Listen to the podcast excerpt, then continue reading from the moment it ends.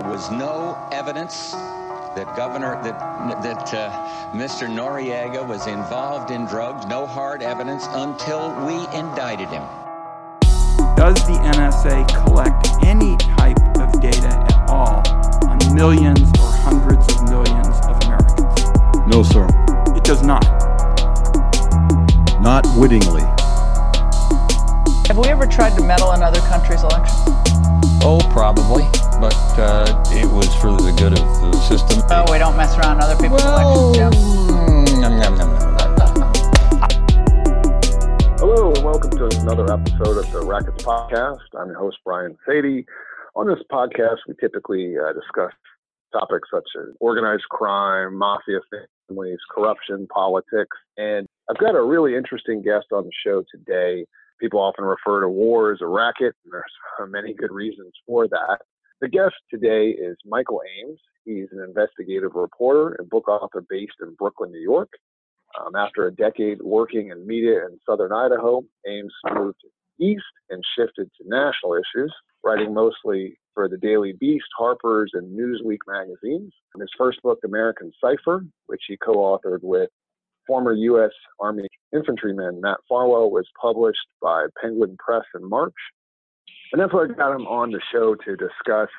Um, it's actually American Cipher, Bowe Bergdahl, and the U.S. tragedy in Afghanistan. Welcome. Hi, thanks for having me on. Uh, thanks so much. Um, the first thing I kind of wanted to comment upon, I and the title, like I said, should have forewarned me because I thought it was going to be mostly a Bowe Bergdahl book, but I, I think you did. You had a really interesting commentary as far as just, like I said, the tragedy or just the failed mission in many ways, war in Afghanistan. I mean, we're coming up on almost 18 years of war in this country. Um, I, think it's just really, really prescient because, and I haven't checked the latest news, but we, we've been trying to negotiate this truce for a while. And um, early on, you kind of talk about how there was this early offer of peace. And it's just kind of hoping that you could kind of you know expand upon that because I, I don't think that the average American knows a whole lot about that. Yeah, and you know, I didn't know about it myself until I started researching this and reading, doing my own reading on the war. I wasn't a military reporter before, and uh, what I discovered through authors who had done this work before I came to the game was that some of the earliest uh, days of the war, when the Taliban knew they didn't stand a chance against the United States military, they they surrendered, and several of them, look, these guys were opportunists, and several of them tried to join the new government. You know, there were there were guys there, there were Afghans who had seen governments rise and fall. War, the war had been going. There had been the country had been basically in a state of war since the end of the 70s, and uh, they saw which way the winds were blowing, and they said, "Well, let's try to work with this new government, with the Americans." Our intelligence operatives started working with them, and then these guys got rolled up and sent to Guantanamo Bay. Even after, in some cases, they were promised amnesty and given assurances that they'd be able to join the government. So it does not present a uh, sterling track record of honesty for the U.S. government at the beginning of this war, and it just makes you wonder how it could have gone differently had we lived up to some of our more noble, you know, values and aspirations. I think. Yeah, exactly. 18 years in Afghanistan, we basically got endless war. Um, I mean, just perpetual war, and it's not just Afghanistan. I think one, I mean, as a reader, this was my interpretation, but I think that basically one of the things you were trying to point out that was that basically Bowe Bergdahl was kind of like a symptom as, as far as um, just the, the, endless wars. And, and one of the points that you made was the, the lower standards for enrollment. I was kind of hoping that you could kind of, you know, just give a little information you know, for the listeners as far as that. Yeah, I mean, he's like a key that I felt like, you know, the better I understood his story, the better I understood the entire war. That's why we call the book American Cipher, because a cipher is, you know, like a, is a code through which you can um, decipher greater meanings. Um, and just a little other, background for you and your listeners is uh, I had a personal connection to this. Me and Matt Farwell both did. Matt Farwell, like you said, fought in the infantry, and he fought in eastern Afghanistan in the same province where Bergdahl fought two years earlier. Um, he was with the 10th Mountain Division. Bergdahl was with, was with the uh, the um, 125th. But uh, I have a connection to it because I lived in Bergdahl's hometown in Idaho. Bergdahl's father was my UPS driver. People, we had a lot of mutual friends. This was not just an abstraction to, on the news for me. This was I was in a community where where my friends were his friends, and and and people would attend vigils. And while I didn't know him personally, I got to see it through that different lens, which I think was very valuable to me, a way to bring the war home. Um, but uh, I digress. Your question was about the lowered standards. So in, in 2007, the U.S. Army started lowering standards because Iraq was on fire, the war was raging, and we needed to we needed more bodies. The, the, these wars were out of control. We're fighting war on two fronts now in the Mid East, Iraq and Afghanistan, and we needed more people, and the Army started lowering standards. And uh, you know, in in the book, we go into details about the way those standards are lowered uh, and give some good statistics and background information on that. Typically, lowered standards means you end up with some soldiers with maybe a rap sheet or a felony conviction, and the Army gives them another chance. You know, there's an old saying in the military you can go to jail or you can join the Army. And a lot, a lot of people took that route for that reason. But for, but you also end up opening up the possibility of people like Bowe Bergdahl, who looked like a soldier, um, did everything on paper correctly, knew all the knew all of his weapons, knew all the orders, knew the army field book, but had an emotional psychological issue that had led him to wash out of the Coast Guard. The Coast Guard did its job the Coast Guard said if this guy wants to join the military again, he needs proper psychological counseling and, and clearance. And the Army simply waived that, said, no, he's good, we'll take him. And that's how you end up with, with Bowe Bergdahl on the front lines in Afghanistan.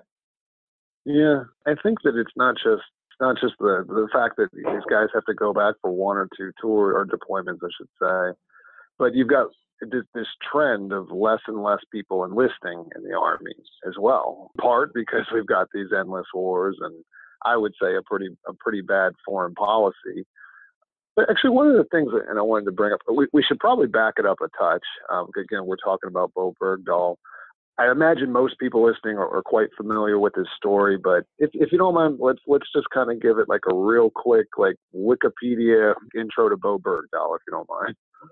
Sure, yeah. Bowe Bergdahl was captured by the Taliban after he willingly walked off his post in eastern Afghanistan unarmed in the middle of the night for reasons that no one understood and no one could begin to fathom because it was a crazy thing to do.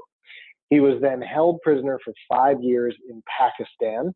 That's an important point because we at home were told that he was held in Afghanistan, and soldiers were told that he was in Afghanistan. But in fact, he had been he was smuggled over the border into Pakistan within two to three days, and that's where he was held for five years. Uh, ultimately, being the longest held American military personnel in a foreign combat zone since Vietnam. Uh, so the longest held POW in you know two generations the longest held POW of these post 9 11 wars. And he was ultimately, and um, to slow it down a, a, notch, he the Taliban was ready to start negotiating for him two days after he was captured.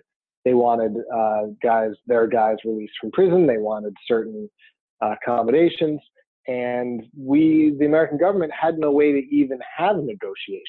So it wasn't even that we didn't like their terms we didn't even have a diplomatic structure in place. So American governmental dysfunction drags this out and drags this out, and he's there for five years, and ultimately was released five years ago last weekend by President Obama making the executive decision to uh, execute a prisoner swap, and he was traded for five officials who were held in Guantanamo Bay, themselves prisoners of war for more than 12 years. And that prisoner swap was lopsided, the most lopsided POW exchange in modern American history, and triggered an intense political firestorm. Bergdahl was made out to be the greatest of villains and called a traitor with no evidence by Donald Trump and others, and um, basically turned into a, a, a pariah for reasons, for things, some of which he had little to do with. And I think our book shows just how much the systems involved in the war exploited him and turned someone who for five years had been held up as a poster boy POW into a pariah and a traitor. I, I would definitely agree with that. If you don't mind, we could kind of maybe back up just a touch into again, we, we sort of said that he, you know, he wasn't really like a stable candidate who belonged um, in the military. Could we maybe just kind of give a little bit of, of that background and, and it might explain to somebody who's not familiar with this story? I mean, we can't really totally explain why or if it is truly a, a reliable account, but I guess just a little bit of background about Bergdahl that would that, that, that could give some sure. sense to the story. Yeah. And and and I can assure you it's reliable because we in this book American Cipher have sourced it better than anyone else working on this story. We've spoken to people. I mean, like I said, I lived in his hometown for almost 10 years, so I knew my I have mutual friends with Bowe, so I I know people who know him quite well. And um, he was a, a kid who grew up in this, you know, somewhat eccentric town. As an eccentric kid, he grew up eight miles outside the town of Hailey, Idaho, in a backcountry canyon. I think for listeners who are on the East Coast and Florida and the South, maybe even California, it's hard to really understand uh, for those of us from the more densely populated parts of the country what it looks like there, uh, what it's like to grow up there. He truly grew up in the backcountry. He grew up in a small house that was a converted horse barn that his parents moved into that they wanted to make, the, they wanted to turn it into a working horse ranch. And there was, uh, aside from one neighbor about a mile away, there was very few people there. I mean, the entire canyon, eight miles long, maybe had 200 people in it tops. Um, we're talking a very sparsely, sparsely populated area uh, where he grew up uh, hunting and fishing and hiking and spending more time alone and more time seeing more animals on an average day, seeing more elk and deer and and and there's wolves out there than he ever saw a shopping mall or you know tra- uh, traffic or things like most of us in America are you know are are used to in our in our everyday life. Um, but from an early age, he knows he wants to be in the military. He starts having these complexes about being a hero and a protector and saving people. Um, I, I, I, won't go into the full detail because I think the book does this really well. Um, people can learn a lot about what it's like to grow up in Idaho. People can learn about what uh, how that town is is a specifically unique place on the map. Um, but he is another thing that I think that I didn't get a chance to go into much detail in the book, but I'd, I'd like to, to talk about here is that he also grew up in a community of real economic inequality. He grew up 18 miles south of Sun Valley, Idaho, which is, has been um, a place where some of the wealthiest people in the country and the world go on vacation and have been going since the mid 1930s when the resort was founded. So he's surrounded by kids who very often can take the summers off and go traveling. They can go traveling around Europe. They can go wherever they want. They have incredible amounts of privilege, which allows them to do things that he couldn't do and that he wanted to do. And so when he starts looking for things to do, the Coast Guard, I think, for that reason, made sense because he could go see the world. Um, but that didn't work out. Even before he tried the Coast Guard, he tried to join the French Foreign Legion. He flew to Paris to do this but was completely in over his head. And this is an insight into how his thinking is, is uh, unique, verging on, uh, depending on uh, on whether or not you listen to the psychiatrist, uh, you know, fragmented and disordered and abnormal. He didn't he didn't think about the fact that he'd have to speak French. It shocked him that he'd had that people right. in in France spoke French. You know, that was a, a big surprise. Right. he he spent one summer and, and went fishing in Alaska, and he was very unhappy there because he had to kill fish all day, and he hadn't thought about that. So he's a kid with with really big ambitions, incredible um, imagination that he lived in very often in his own mind. And he wanted adventure and he wanted to, to see the world, but he didn't have the means to do it like some of these other kids he grew up around. Um, shortly before he eventually joined the army, two other things that he was looking into within just a couple of months. Not all of this in the book either. He auditioned for Cirque du Soleil because he was so fit and he had been a ballet dancer. I left that part out, but he had been a ballet dancer in Idaho and he really took a lot of uh, pride and attention in his ballet dancing. He was one of the lifters, you know, who would lift up the um, huh. the young women, and and because he was strong and he was really able to do this easily, and he was a total gentleman. So these young women loved dancing with him, but he didn't want to go to Cirque du Soleil. He told one of his friends because they didn't treat their employees very well. Well, I, I don't know why he thought the army would treat him better, but but there you go. There's an unusual way of thinking. The one other thing he thought about doing his parents tried to get him in with their church pastor had gone to Uganda and East Africa uh, to work with local villagers there as missionaries.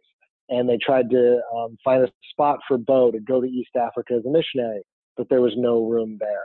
So, you know, you see a, a, a trend line and an escalating uh, desire on his part to see the world, to do something amazing, to have an adventure, uh, he lived in his, in his imagination in a big way.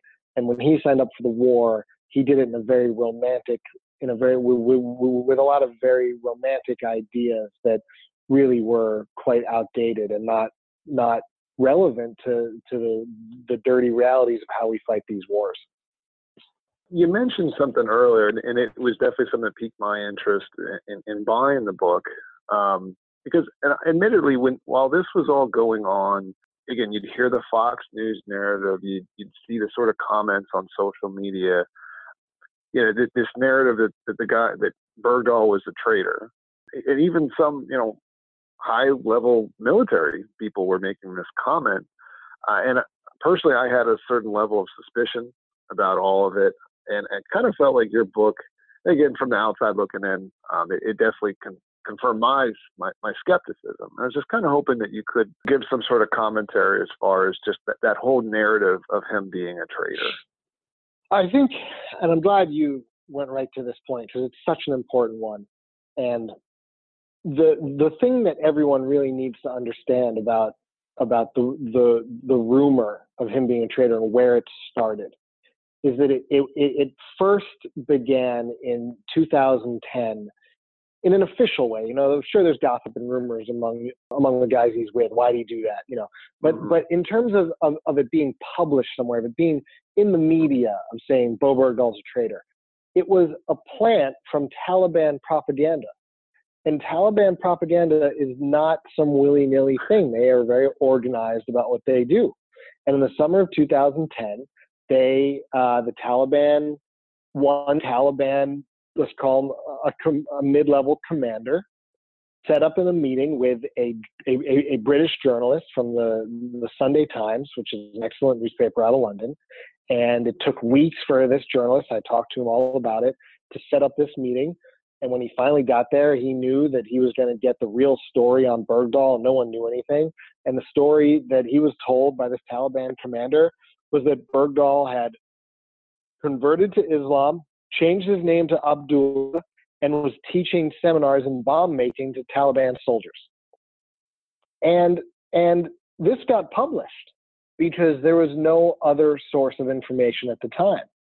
And people forget this because it happened in August of 2010. That's just a little over a year after Bergdahl was taken prisoner. But this planted a seed that never really went away. And people in the US military but specifically, let's talk about Mike Flynn, believed it. And I think they believed it because they wanted to believe it. I think they believed it because it it it it it worked for what they it it satisfied their needs. It made what they had to do easier to stomach if they could think, well, this guy's just a traitor anyway. So some people we've talked to in the U.S. government military have just said to me how just mind blowing it was for them to hear former military officers, like you mentioned on Fox News, say this guy's a traitor. They're just literally doing the Taliban the propaganda work for them. Mm-hmm. Yeah, that was stunning. Kind of while we're on the subject of media, I, I think that you were alluding to this in the book, and maybe you don't want to comment, but the way I interpreted it was I think that you were sort of making the point that the Bowe Bergdahl's father did help with with getting him released, but at the same time, I felt like his methods were this total PR nightmare. Sure, yeah. Well, I think I think the methods became a PR nightmare right at the moment when it was already going to be uh, uh, it was going to be um, a small nightmare no matter what.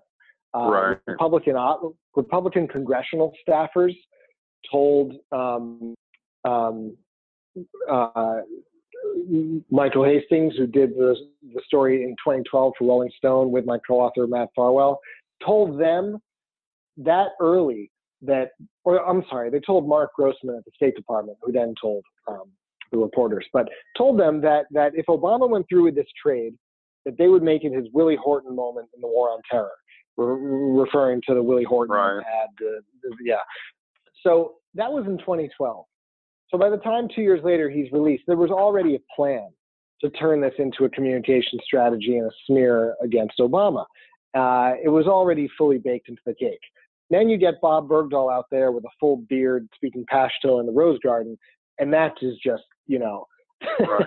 that is right. putting, I mean, horse steroids into it. It's just, it takes, it just takes off out of the gate, and it, it couldn't have been more if you're a Republican operative who wants to turn this into a press release, well, you've just been given the greatest gift of all time. And right. I don't think I don't think Bob really gave a damn about that. Um, I think right. you know he he he wanted to make his little protest and and and uh, the other thing that readers will learn in the book is that none of that was planned. The president's aides didn't tell the Bergdahls that they were going to speak. It was all improvised, right. uh, which is really incredible. But but but it's it's and and I really encourage people to read it because what they'll find out is that before that moment, before Bob Bergdahl gets in the Rose Garden and starts speaking in Arabic and Pashto, the U.S. military was encouraging him to do what he did. He was out there on Twitter making connections with with Taliban supporters, with ISIS supporters, and, and all of his communications were being closely monitored by US intelligence and US military. So why is that a good thing? Because it helps identify and locate terror networks. Mm-hmm. You know, there's there there's a there, there's a, a famous um, method to this called uh, illuminate the network, which is something Stanley McChrystal and Mike Flynn did in in, in Iraq earlier uh, in that war, well, Bob Bergdahl was doing his own little version of that. He was getting he was getting information about uh, jihadis and about terror networks, and the U.S. and his U.S. military handlers went, "You keep doing what you're doing." Um, anyway, anyway you slice it, Bob thought he was going to encourage the Taliban to get to trade his son, but American intelligence were going, "Well, even if you don't do that, we're getting some valuable information based on your activity, so go for it." And the fact that he was then thrown under the bus in such a obscene, over the top way just goes to show also how little Congress and the, the political machines even knew about what was going on for two years prior to that.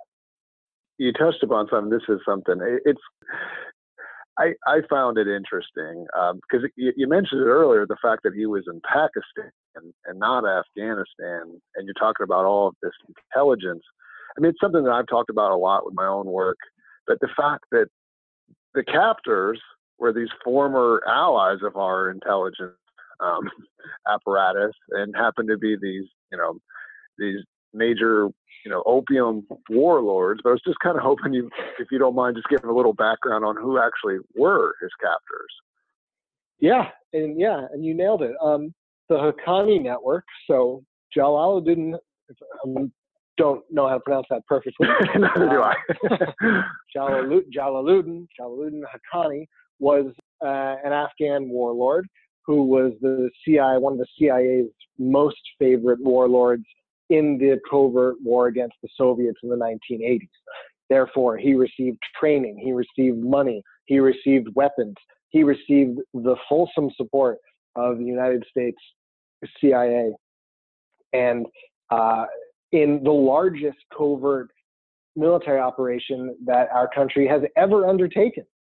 And we don't really think about it because it's it was covert and it was happening across the world in a place we didn't know. But remember the Chevy Chase Dan Aykroyd movie Spies Like Us, you know, mm-hmm. it turned into in, into a comedy. But this was a major, major operation for for nearly a decade, started by the Carter administration and then really ramped up by Reagan. Um, so Haqqani was on the border region and he was fighting the Soviets on our behalf. And fast forward 10 years to uh, after the end of the Soviet war and, and to 9 11, and Haqqani has to choose a side, which way is he going to go? Well, he'd already been working with the Taliban, so he sticks with the Taliban.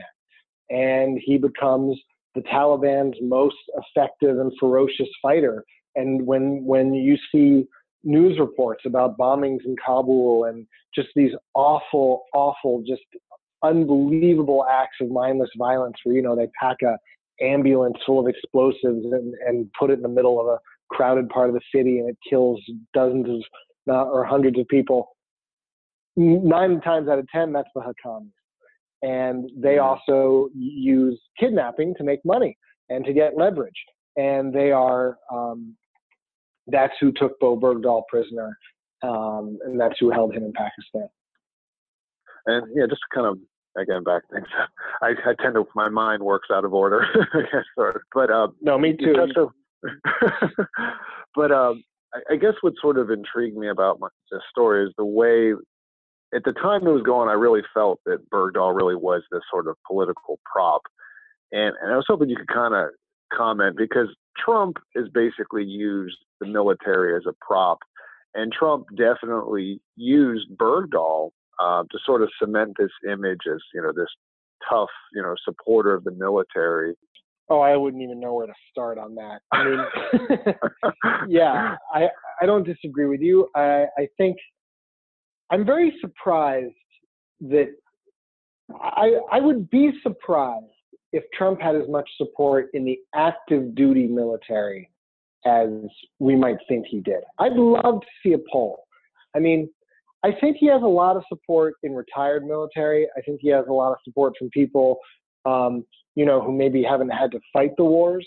But if right. you did a poll among people who actually had to fight the wars and see combat, I, I, I'd, I'd be really curious because I think people would see through it. Um, it's so it's so it's so transparent that he uses the military as a prop, you know. And he latched onto the Bergdahl story early because it was an easy one for him. Yep. You know, here here's a guy who gets he already doesn't like prisoners of war, as we know from his right. you know, feud with with with McCain. And here you have a prisoner of war in a Muslim country, uh, freed by a you know quote unquote Muslim president, according to Trump. And it's just too easy for him not to pick it up and do with it what he does to everything, which is turn it into a very simple and false morality tale. Um, it was just, it was too simple from the beginning. And I think, but, but look, Trump's trying to win an election. Trump was trying to, to get a campaign off the ground. I don't even blame, of course, what Trump did was unethical but you know we don't we don't get mad at a crocodile for you know eating animals. That's what a crocodile does. So i don't even blame trump as much as i blame the, those in the news media who yeah. hold hold themselves up as the supposed protectors and guardians of the truth.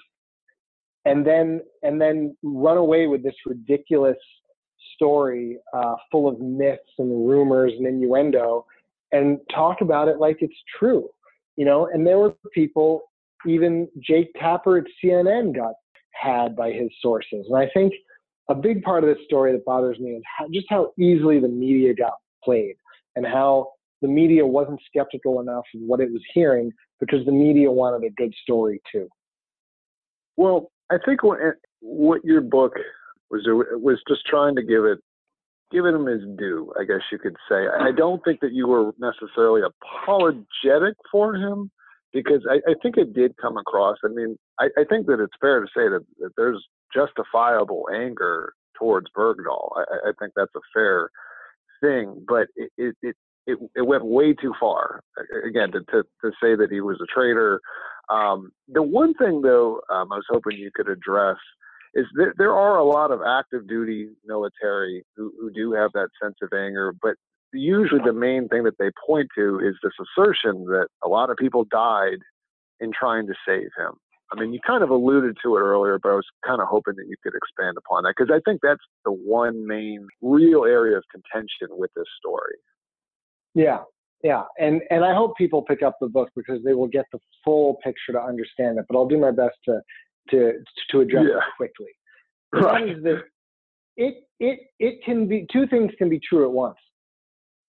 People who soldiers who were fighting the war believe because they were told that they were going to look for Bergdahl. They believe that that's true. It can it at the same time is true that that was not the actual purpose of the missions they were sent on. And and 95% of the missions sent out to look for Bowe Bergdahl were sent out for different reasons. That officers and commanders said, well, we're going to go look for Bowe Bergdahl, so we're going to go do this and we're going to do that. And I had officers explain to me that they used that as an excuse to justify doing other things. I had officers explain to me that it was widespread for months across all of eastern Afghanistan that if you would add the mission order, a mission order may have 10 different things you need to go do. You need to go uh, try to find this Taliban target. You need to go see what's going on in this village. Need, there's all sorts of things that needed to be done. If you added to that list, you're going to look for Bowe Bergdahl. Then all of a sudden, that mission becomes a personnel recovery mission. It can get more assets it can it can uh, get more aggressive. It can you, you, go out on different rules of engagement. So it became kind of this catch twenty two for these guys on the ground because they're going, okay, we're going to look for Bowe Bergdahl, but he's not here. And I had a guy in his platoon tell me we did our best to look for him even when we knew he wasn't there. Hmm. Well, wrap your head around that. You know, right. so of, of course they're angry because who else are they going to be angry at? They should be angry at the army that lied to them. They should be angry at the system that sent them out in dangerous places under false pretenses. But Bowe Bergdahl was used, and this is something I think that fits into the theme of your podcast and what you frequently talk about. Bowe Bergdahl became part of the racket. Bowe Bergdahl became exploited by the systems that he was within so they could accomplish their own goals and needs. And and I think in the book, you know, I just did my best to to summarize yeah. it, but in the book, we really take you through what that was like on the ground. And yeah, these guys have a right to be pissed at him. I'd be pissed at him too. And I don't defend what he did. What he did was completely indefensible and crazy and stupid. But I also think that that people have a right to know what really happened. And families of men who died should be told the truth by the army that what they were doing when they died because it wasn't going to rescue Bowe Bergdahl. While I was reading it, it, kind of uh, reminded me of how, because again, 9/11 to this war, but 9/11 was uh, sort of the pretext for so many of these different laws, like the Patriot Act, that you couldn't pass them before 9/11. After 9/11, well, sure, you can put that through. And that, while I was reading it, that that parallel just kind of kept popping up in my mind um, as I was hmm. reading your work. Um, yeah. Yeah. Yeah. I mean, is uh, is there anything else that you just kind of like to say for the audience? I guess any way to follow you? Um, go check your, grab your book. Yeah. Well, the book's available on Amazon um, and Barnes Noble and your local independent booksellers, which is always a good way to go. Um, it's I. You can find you can follow me on Twitter at M-I-R-K-E-L. That's Merkel. That is an old nickname that when I signed up for Twitter, I never in a million years thought would become a professional uh, handle. Um, but then, then you can call me by my nickname. And um, look, I think I think this is I I really have heard from so many different people. You know, I, I did a book talk in northern New Jersey where I grew up. I hadn't been back to northern New Jersey in like 20 years. So it was like really going back in time for me, especially since I went to the movies at the books uh, next to where the bookstore was a few months earlier. And I went, my God, they haven't changed. They haven't changed the carpeting in here since I was in high school. but I went to talk in northern New Jersey to a crowd of people that were there were some girls there I grew up with. Uh, they were like friends of my parents, and there were a lot of people who didn't normally read military books.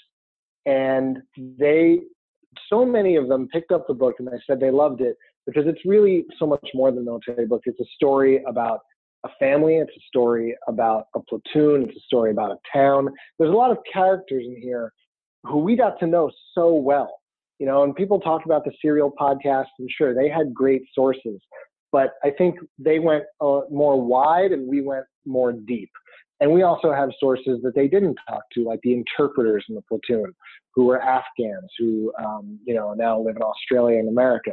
So I just think if you really want to get, if you want to understand something about America's longest war on an emotional level, and in a way that you can sit around and talk about with your friends and not so much in this like newsy, wonky statistics, but really like how this affects people.